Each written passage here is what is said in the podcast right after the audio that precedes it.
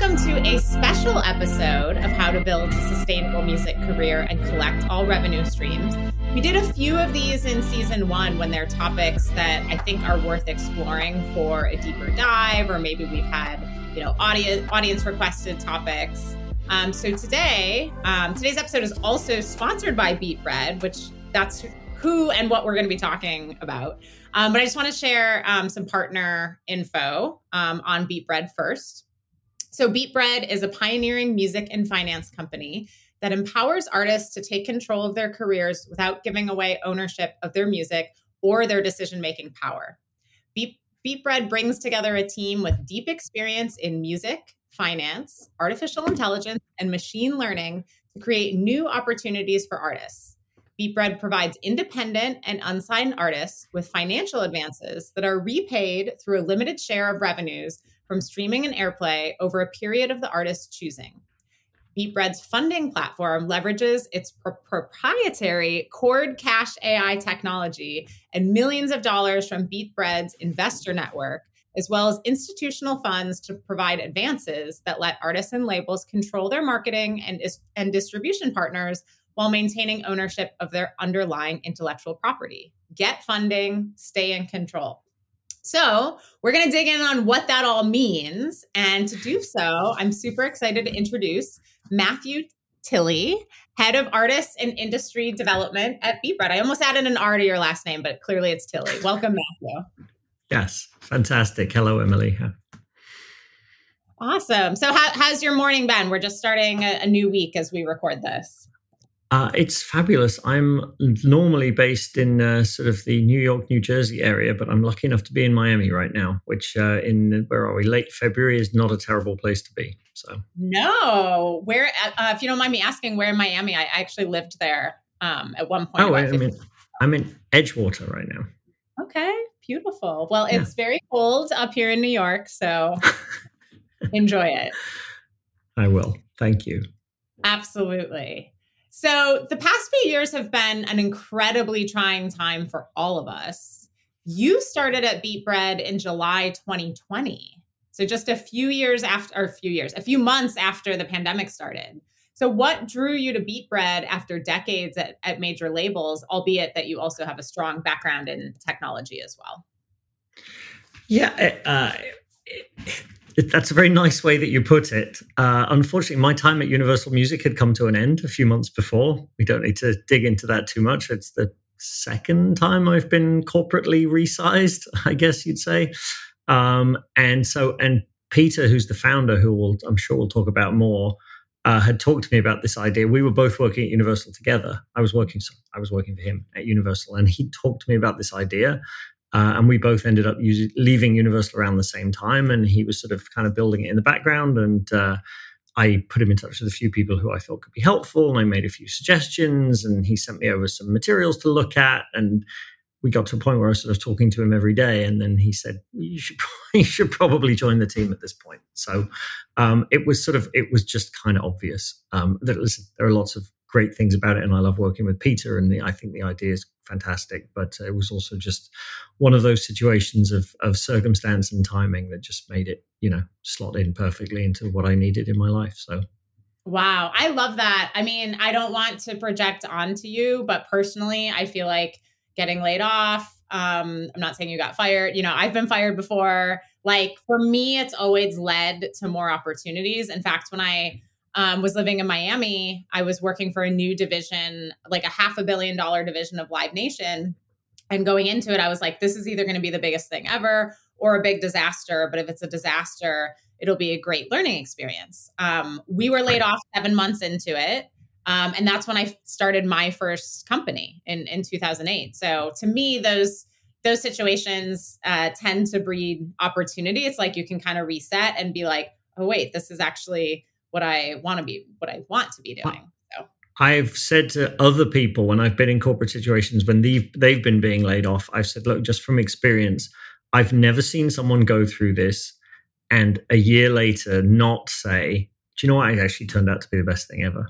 Almost everybody finds something different or better or just readjust their life or, you know, it just seems to work out, right? I, I, I don't know. Maybe maybe I just work with lucky people who work hard, but it, it just you know, I've not seen anybody get laid off from a corporate job and and you know be homeless or something a year later. Everybody everybody finds a way to make it work and often they find something that was better than what they had so. Yeah agreed and i i think you know what you guys have done is so interesting because you know you have so much experience you could have just gone to work at another label um, but in the meantime you know beatbread's tagline slash kind of what what's on the website is get funding stay in control keep ownership of your recordings advances from 1000 us dollars to 2 million us dollars.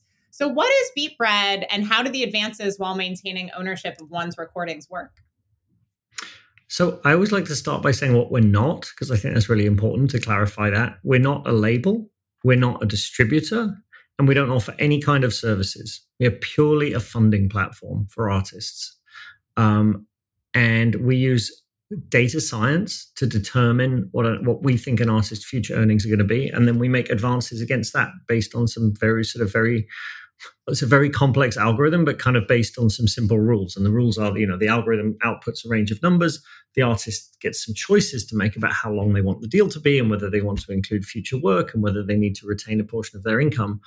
Um, but once the numbers have been output by the system, the artist can make a choice about the kind of deal they want, but there's no negotiation, right? It's not the typical haggling of like, well, well, I, you know, can I get this much? Or well, we can only give you that royalty rate. Like, we lay out a whole bunch of different options for them, and they pick one, and that's that's that. And we, the the legal structure of the deals, we're actually purchasing their revenue in advance, so we're not taking any ownership or licensing position over the music. So we're kind of buying their revenue for a certain period of time.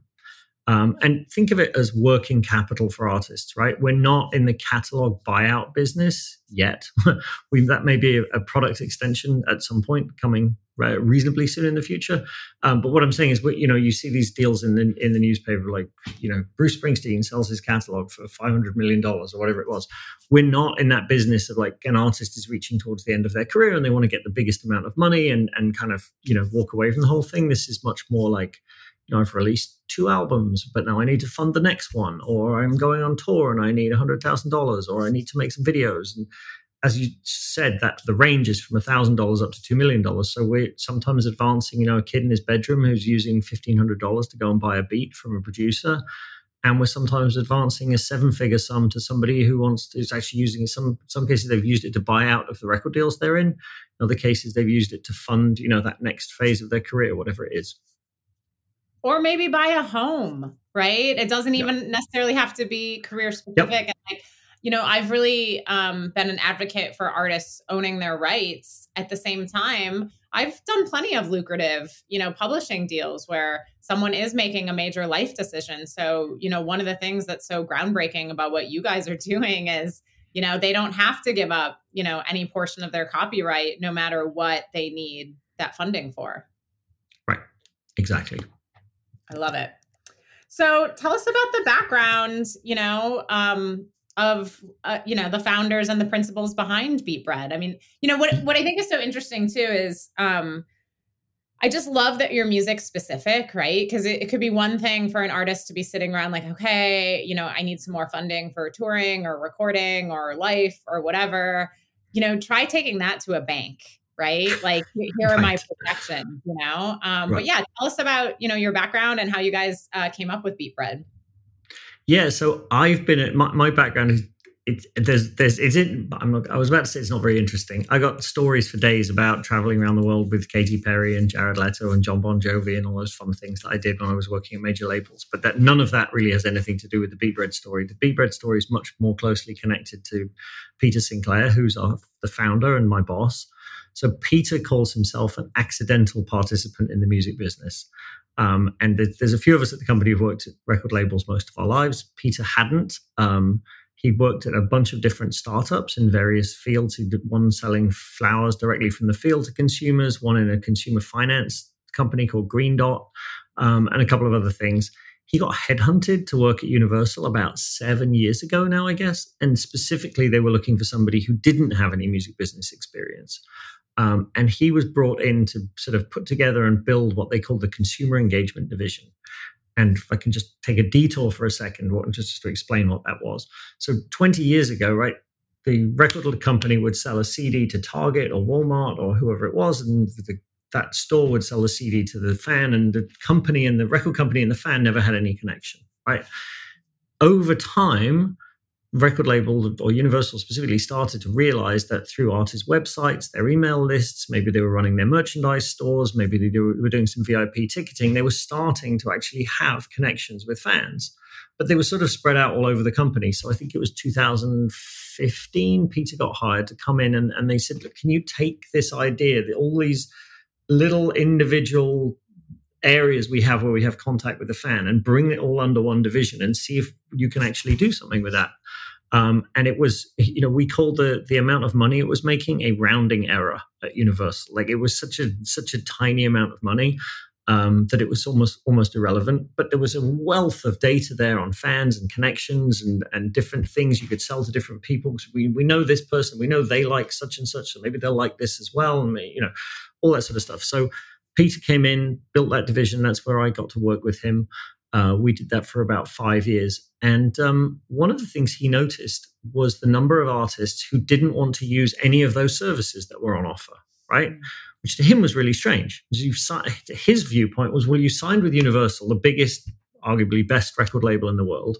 You've given up a whole bunch of things to sign that, right? You give up rights to your music, you give up a large portion of your income, you, you give up kind of having a say in certain things you give up quite a lot when you're when you're a small artist who's just signing, and the bigger artists have more power in that relationship clearly. But you give up a lot, but in exchange you get all these things that can actually help you out. Well, he was very surprised to, to see that lots of the artists didn't want to use any of the services. They already had their own merch person. They had somebody who ran their CRM for them. They had their own VIP ticketing team. They had their own, uh, and he was just confused that, as I said, so he would sort of ask around for you know for advice and coaching, and he was ended up talking to the president of one of the fairly significant labels at, at Universal, and was saying, "I don't understand." And they said, "No, no, you're doing fine. This is quite normal. It's you know nothing, nothing to be surprised by." And he sort of pressed on it, and the guy said to him, "Look." If I'm being honest with you, some of the bigger artists don't even want to use the core. You're, you're, sort of operating the ancillary services. Some of them don't want, even want to use our core services at the label. They have their own PR person. They have their own digital marketing team. These are absolutely central things to their marketing. They're also doing them themselves. Peter blurted out to this guy, Are we just a check to some of these people? And the, the, gentleman in question sort of laughed at him in a slightly paternalistic fashion, just like, oh, well, you've kind of just figured it out. And that was literally the sort of light bulb moment in his head of, well, if some artists just the only reason they go to a label is for the funding, then surely there's a better way to get them the funding, right? And that doesn't mean that labels aren't important. And it certainly doesn't mean that services aren't important. But if an artist already knows where they want to get those services from, then going to a label just to get the funding doesn't seem to make any sense to us, right? So that was the, where the idea was born. Shall I keep going? Because this, this the story. The story. The story continues. Pause you for one second. I don't want to, Let me pause you for one second and just say that is yeah. so interesting. Um, because yeah, I, I I love it because I can see it in my brain. You know what I mean? Right. It's like late, you know, labels, major labels absolutely are a check to a lot of artists, but you're exactly right. They're giving up their rights in perpetuity. And it's so brilliant what you guys are doing because you're like, well, let us just solve that one piece and then you can do whatever you right. want, you know, every everywhere else. Um, yeah, I just I think that's right. Which, well, so, oh, I know what I was gonna say too. Um yeah.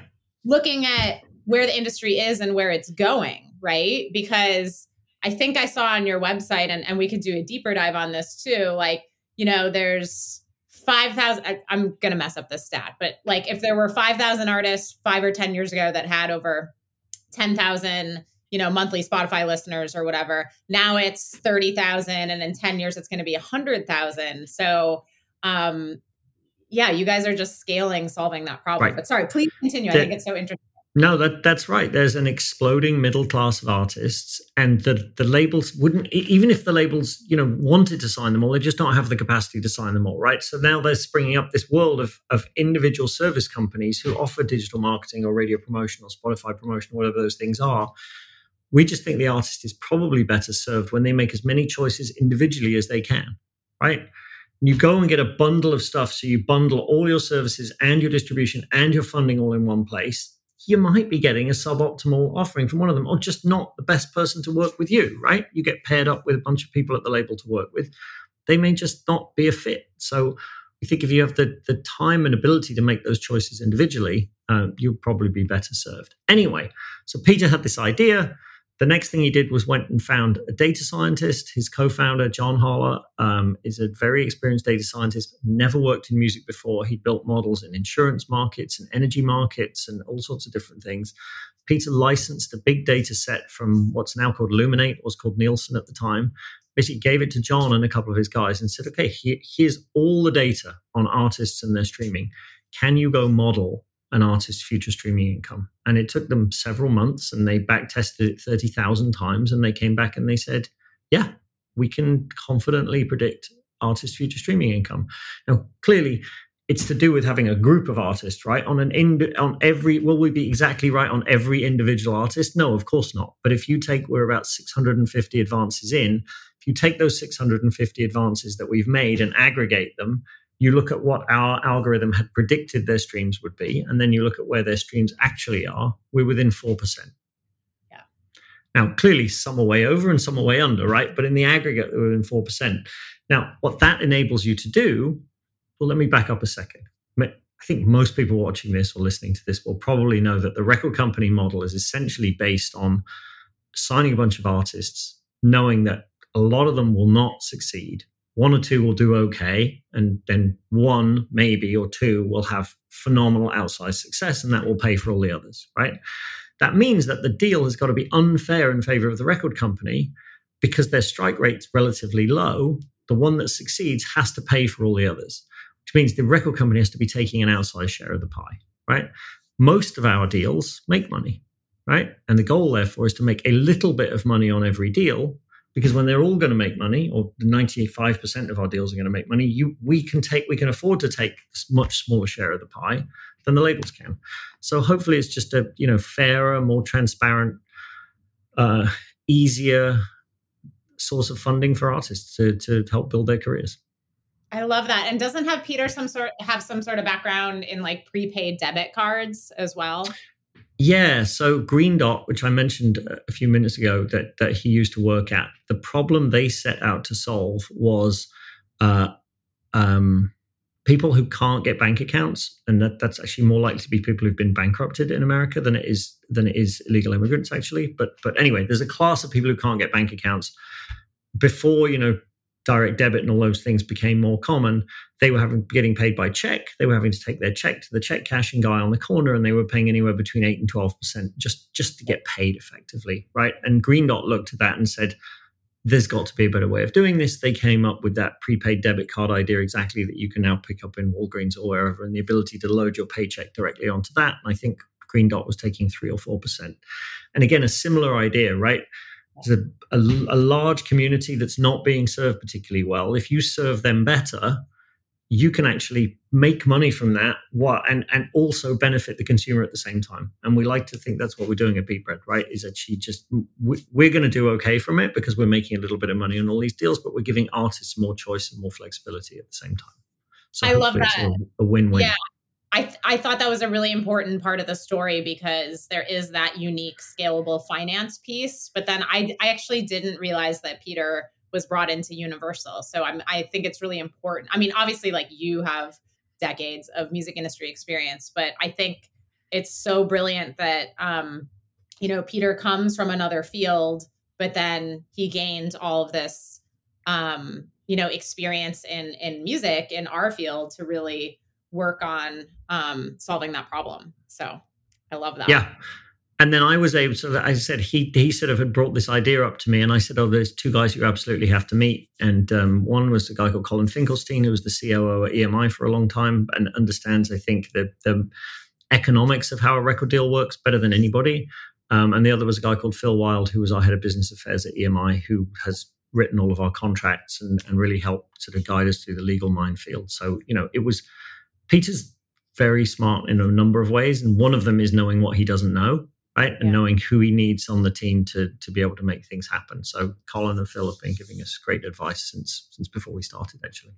Yeah. And to me, it's very simple. I mean, don't get me wrong. Like, I'm not a data scientist and I wouldn't necessarily know how to project, you know, every sub revenue stream on Tidal and Apple and everything else. But at the same time, um, in the book this podcast is based on, I have a um, you know public Google spreadsheet where artists can load all their revenue streams in, and then and I I built this spreadsheet like so it's not anything too wild or complicated, but it projects you know what the artist will make um, monthly and annually so they can plan and it can feel a little bit more like a real job. So, on one hand, I know you have brilliant uh, data scientists, but on the other, to me, it's very simple. It's like that info is out there, and then have your data scientists project it. You know, makes yeah. total sense. Yeah.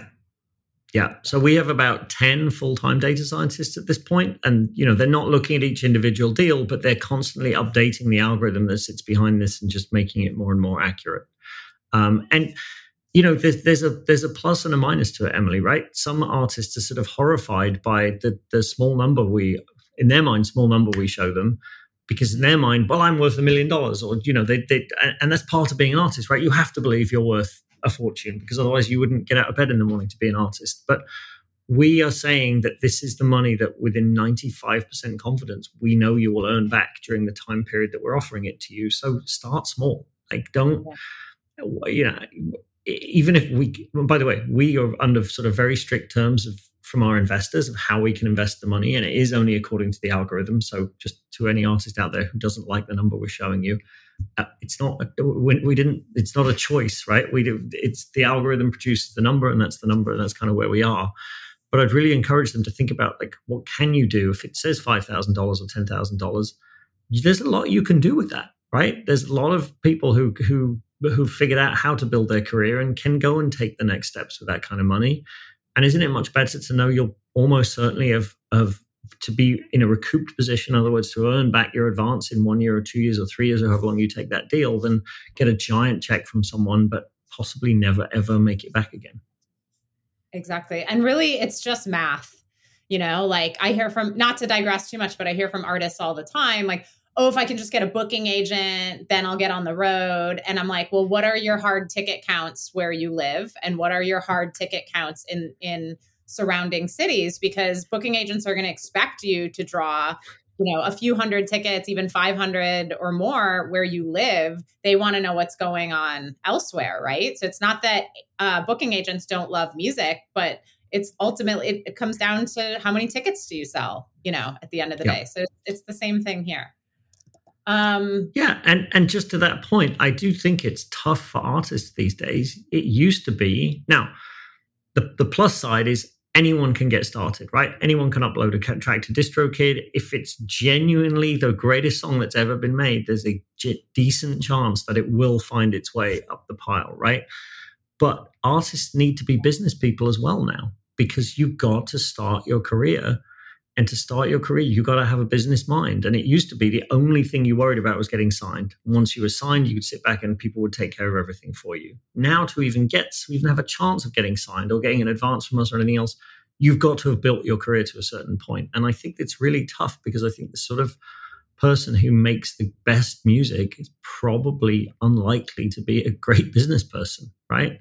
So I, I don't know. I just you know, I, I understand and, and, sympathize with what artists have to go through now. But but then again, there is that opportunity that you know, tens and tens of thousands of people are making a living from their music now, which you know, twenty years ago there were only a few thousand people making a living from music.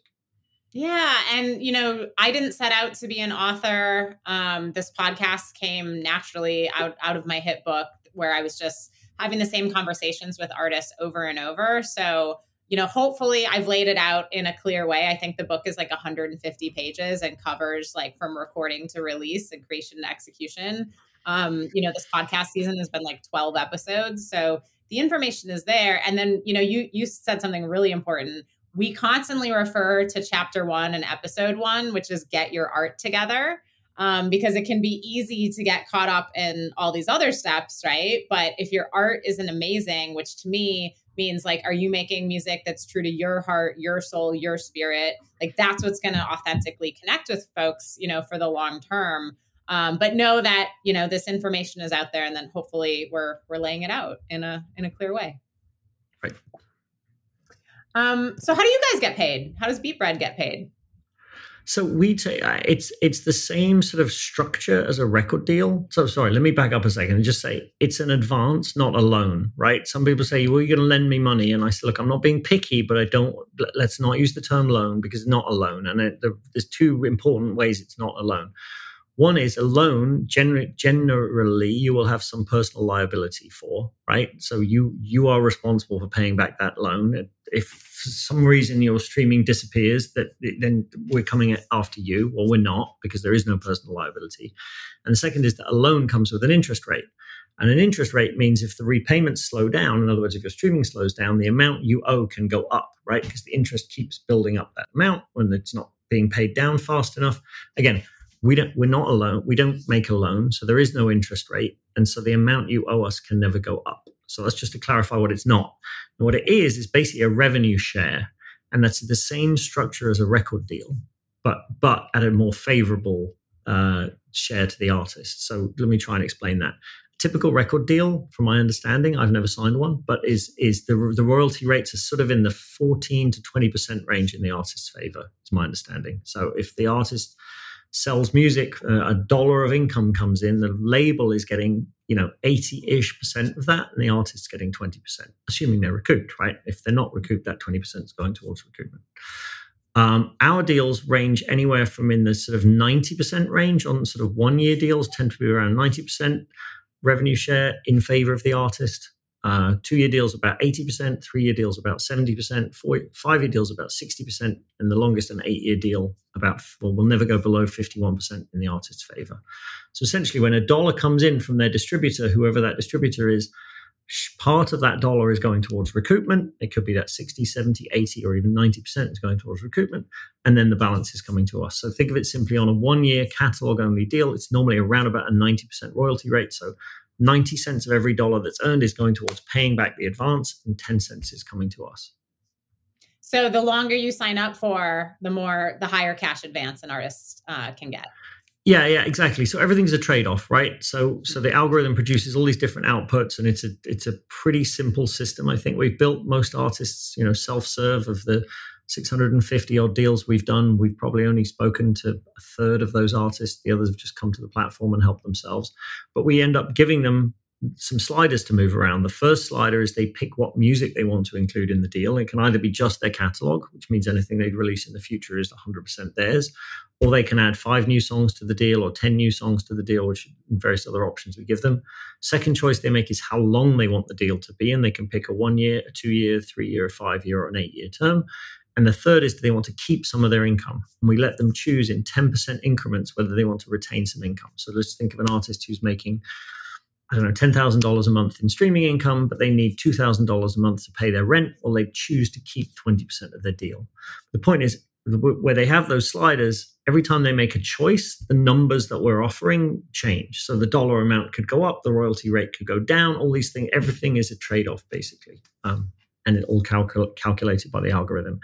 Just important to say, we're actually projecting on a track by track basis. So we, we make a projection for every single track in the artist catalog and how it's going to behave. And then we amalgamate that into the offers that we're making specifically for the artist. So, you know, some artists go from a one year offer to a two year offer, and the number they're seeing almost doubles because we're projecting their catalog is going to be very stable. Others, if the, if the tracks are very new and the degradation hasn't really hit yet, they might go from a one year to a two year and only see 1.6 times or 1.7 times because we're forecasting much steeper degradation. Some artists add new tracks into the deal and it can more than double the value of the deal because we're forecasting very strong performance by those new tracks. Other artists add new tracks and we might only add, you know, a couple of thousand dollars.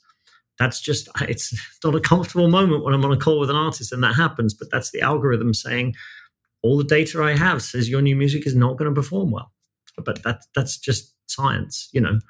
And and I do we do occasionally get people say, well, but you need to believe in me. I say we we don't Beatbread doesn't operate from belief, right? Record labels do, A&R people do. That's their entire job is to believe what's going to happen. We don't have any beliefs here. We just look at the data and the science.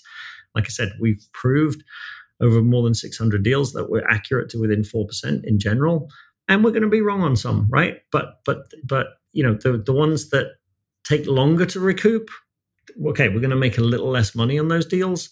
And the ones that recoup faster, actually, that will just if the artist recoups before their deal's up, then they're going to have the majority of the income actually coming to them for the remainder of the deal. So that's right. And any artist can go to beatbread.com and play around with the sliders, right? And figure out what the, roughly what their advance from you all would be.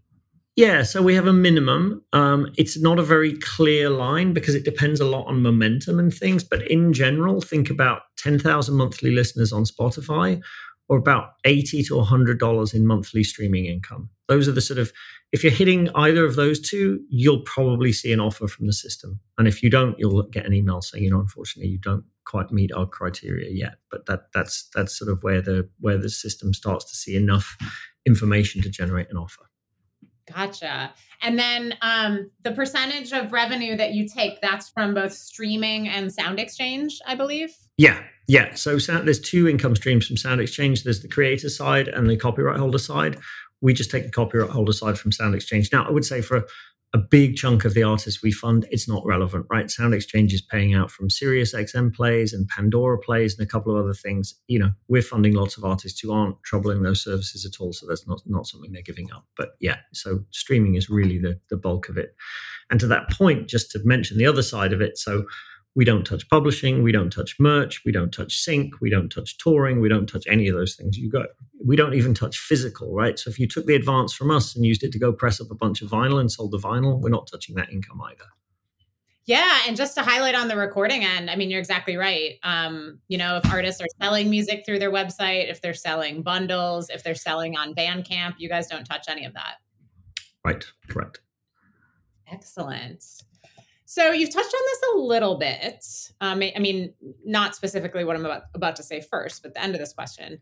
Um, so artists are often frustrated by streaming payments, and your website discusses getting an advance up to eight times artists' annual streaming income. So here's the part you've touched on, but I'm, I'm curious for some more. What are some real world examples you've seen on how artists and their teams are utilizing beatBread advances? What are they using the money for?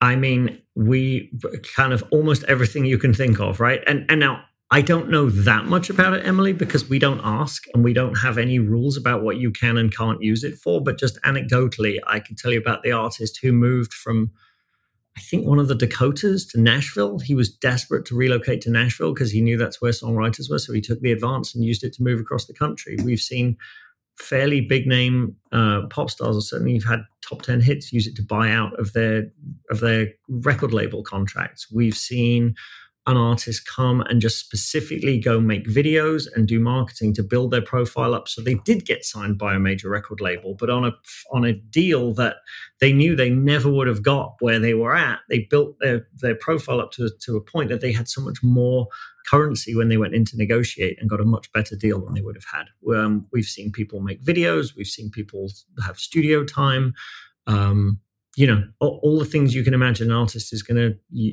do to develop their career and other things. And and you know we've had one or two said i went and you know bought had a little shopping spree and felt good about myself.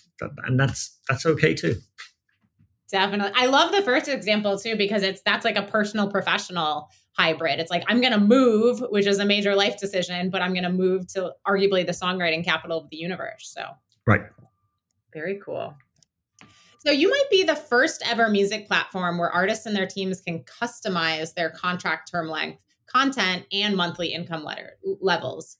To me, you're solving a real problem instead of being a quote one size fits all solution when every career and every artist is, is different. So, so what led to this approach? You know, because it's one thing to negotiate a major label deal or, or something like that, but um, yeah, I, I just think it's it's so unique how how you're approaching these terms. So I think if if beatBread's anything, it's a lucky combination of brilliant data scientists, um, me, the guy that knows you know a lot about the music business, just having done it for a long time, and Peter, who's really a, a consumer marketer at heart. Right? He just thinks, what does the consumer think? What does the consumer want? That's that's been his whole life of startups. Uh, right? They've all been consumer facing. Um, and so we just think if you just approach it from that end, just start thinking there, what does an artist want? What does an artist need? Well, you don't actually know what they want or need, right? So the best thing to do is just give them choices. Yeah. I, I think it's the, the answer is as simple as that. Start start from the artist centric view of of what is what will be most useful to them, and we we believe, and the evidence shows that we're right that the most useful thing to them is a lot of different choices about the kind of deal they're going to take. Maybe they only need a small amount of money, and maybe a one year term is just great, and that gets them where they need to be. Maybe they need the maximum amount of money they get they can get, and an eight year term is, is more suitable for them. Or maybe it's something in the middle. Maybe need to, they need to retain some of their income. Maybe they're happy to give up their future work. Maybe they want to keep the future work for themselves. You know, these are these are the choices we let them make. And so far, where their reaction seems to be pretty pretty good. Yeah, absolutely. I love it. So, is there an ideal beatBread artist? You know, size wise, genre wise. Um, no, no, we're we're pretty open house. Like I said, we have that minimum um, of about ten thousand monthly listeners on Spotify. And by the way, we don't only look at Spotify data, but that's just the, easy, convenient sort of way to categorize that. Um, but we fund we fund we funded people on I think all six continents already. Um, we funded, you know, hard rock. We funded gospel. We've actually funded a couple of companies who are making sort of lullaby music for babies, which you know never going to get signed to a record label in a million years because it's that very sort of esoteric thing.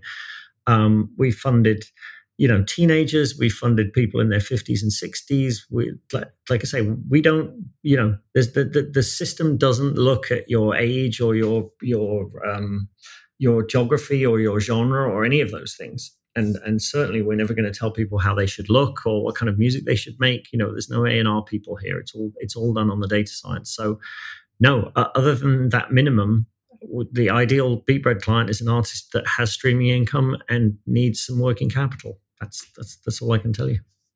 Well, and you know, when you're getting pushback once in a while from artists that are like, I'm I'm worth more or whatever, like I'm all about things that make sense, you know? And so you guys are just like, here's the facts, here's the math, here's the information. It doesn't mean, you know, we're not fans of you and aren't going to put you on our personal playlist, but um you know, I you've seen it a million times too. I'm sure it's just like I've seen too many artists, you know, put their career on kind of the music business credit card and then if they don't recoup or it doesn't work out, then they they have nothing, right? So right. instead of you know, I'm trust me, I'm all for betting on yourself, but ultimately you're speculating with that old school model. And here, like I said, you've done a much fancier version than the revenue spreadsheet that's in the book this podcast is based on. But right. like I said, I understand it because I made that Google spreadsheet, right? So it's just like I all I'm saying is like plug in your numbers and it's going to project, you know, what you can count on, you know, monthly and annually. It doesn't mean you're not going to get bigger.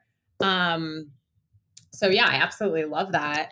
Right. And and and two points, Emily, to that to that idea. One is we've already refinanced about 15% of our deals. So artists who've taken the money and invested it and it's gone really well and their streams have picked up, they've come back to us and, and said, you know, can I refinance this deal? And the answer is, is always yes, if the numbers bear it out, right? So we rerun their numbers and look at what they need to pay off the existing deal and then project forward and all of those things. So that that's one point.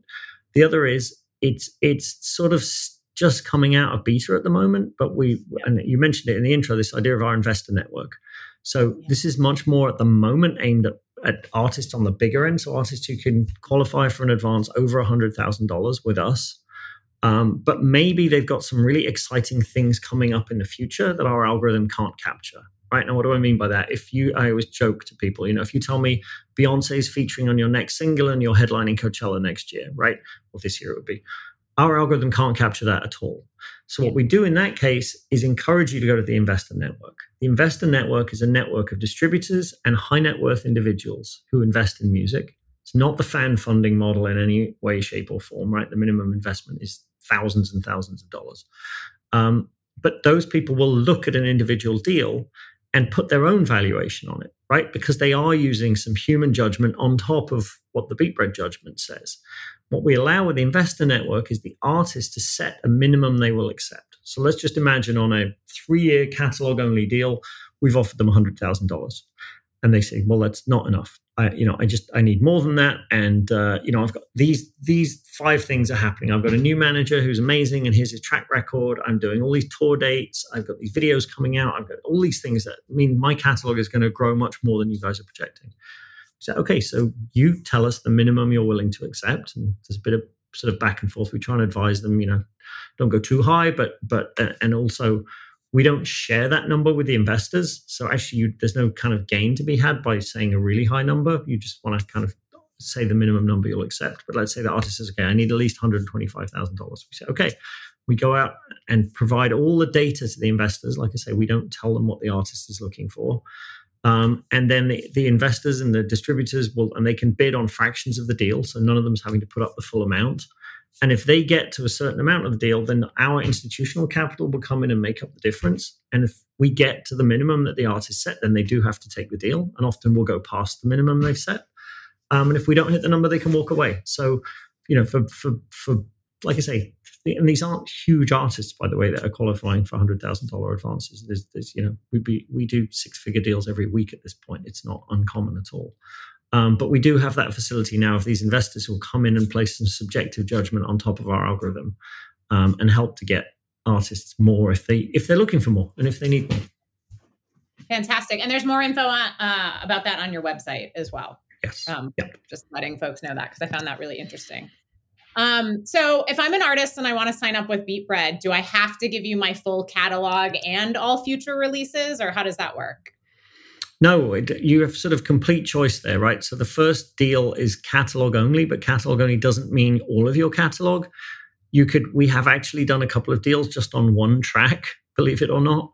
It's really up to you. Again, you know, the more you the more you pledge, the more the more the bigger the advance you're going to get. But if you have one catalog that's with an independent distributor and then one catalog that's with a label that you can't use that's fine we can just we can make calculations against the one the one album that's you know on the independent distributor so it, it's really up to you to choose which tracks are included and which tracks are not included it's also 100% up to you whether you include any future work in the deal or not yeah, that's cool. I like that people can mix and match. Like, hey, I could use it in advance for my catalog, but I'd love to keep this income rolling, you know, for some new music I'm putting out. So you know it's whatever is best you know custom and best for each artist. That's really cool. Yeah.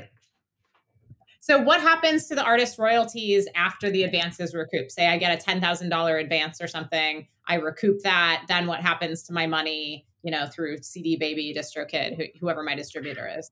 Yeah so so uh, if you if most of our deals, I'm happy to say, recoup about where we predicted. So if we said it's a one year deal or a two year deal or a three year deal, they recoup pretty much around, around the end of the deal, and then their income stream reverts 100% back to them.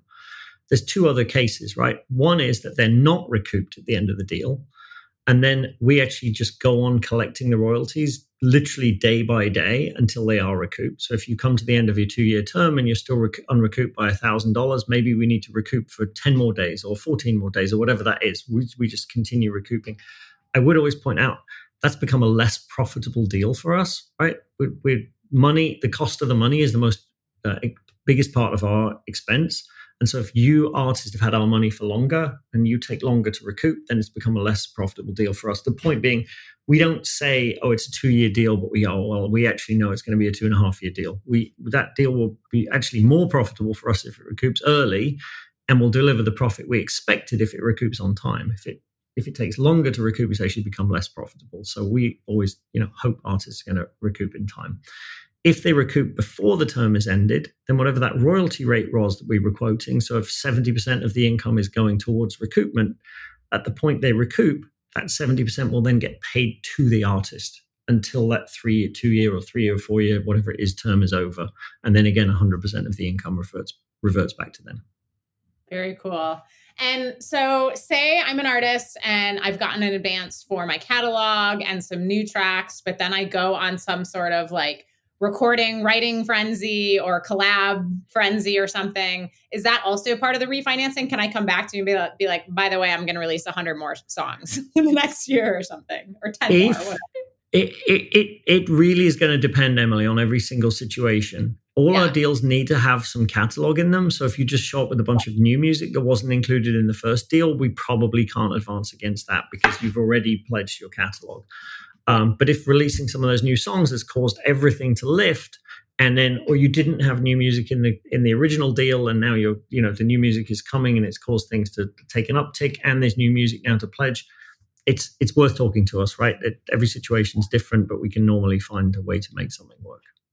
Well, it sounds like regardless, just inform you guys what's going on, right? Because you're also evolving and growing and creating new opportunities. So, like anything, right.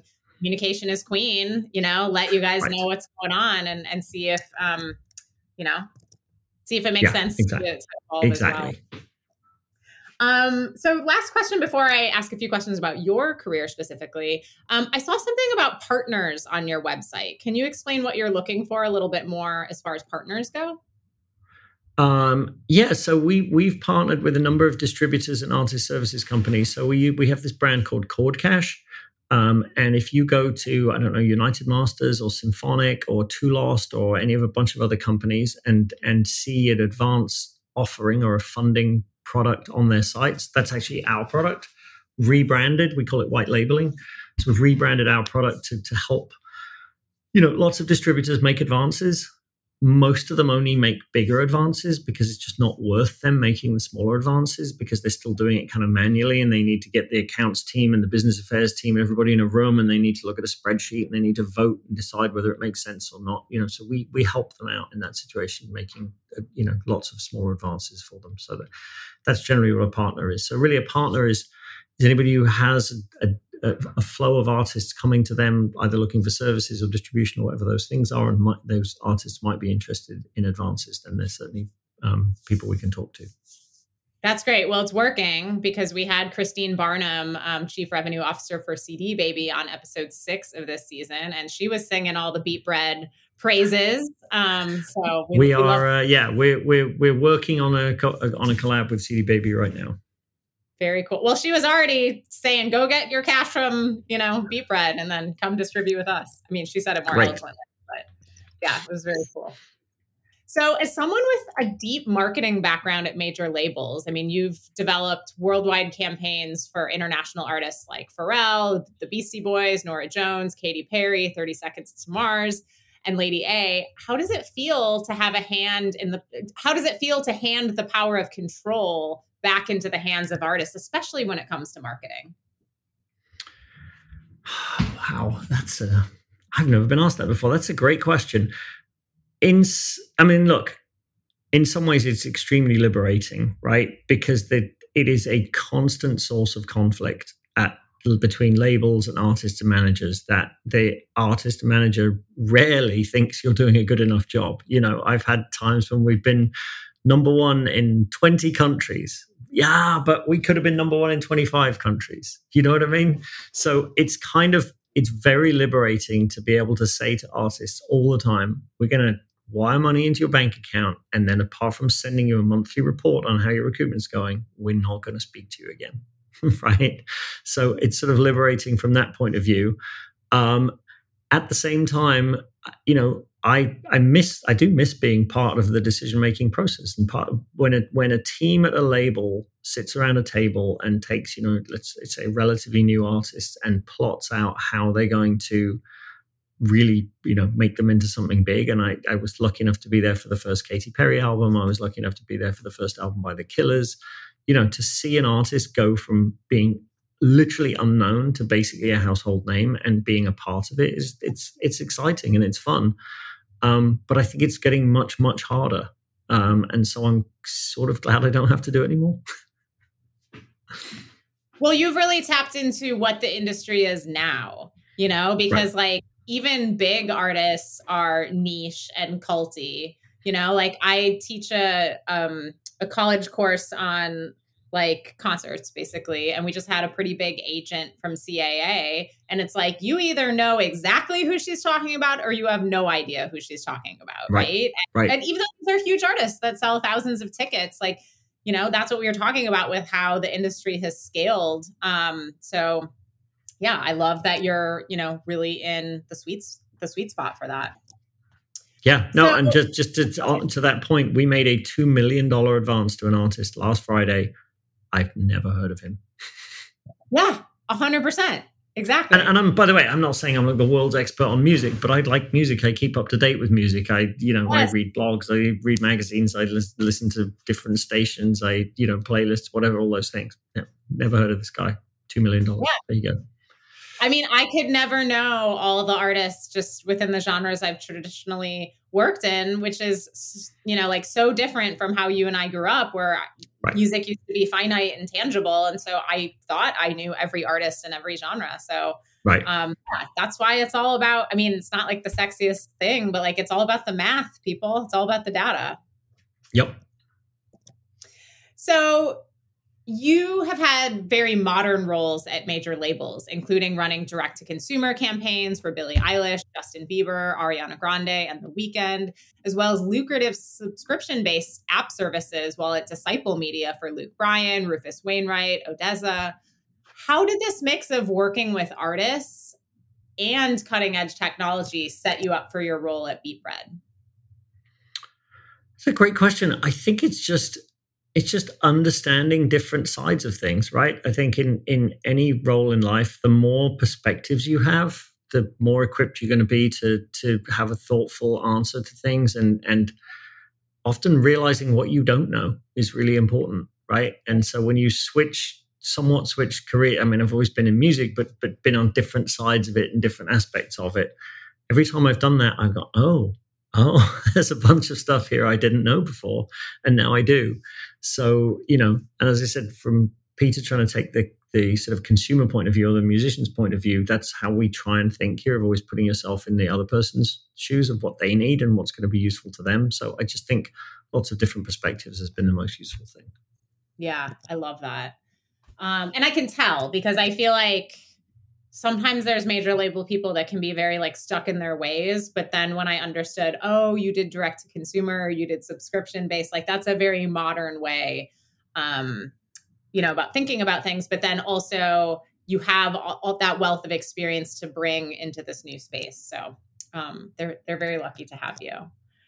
Um so you're based normally in the new york area. Um do you miss the uk ever? I know you've been in the us for a long time I miss a few things about it. I mean, firstly, I'm lucky enough. At, well, for for 15 plus years of doing international marketing, I was traveling a lot, and so I was there once a month ish. Anyway, um, New York and London are not that dissimilar. You know, I miss the BBC. I miss there's a couple of supermarkets that I miss just because there's some certain silly products that right. But but um, but in general, no. That I yeah, it's I, I don't know.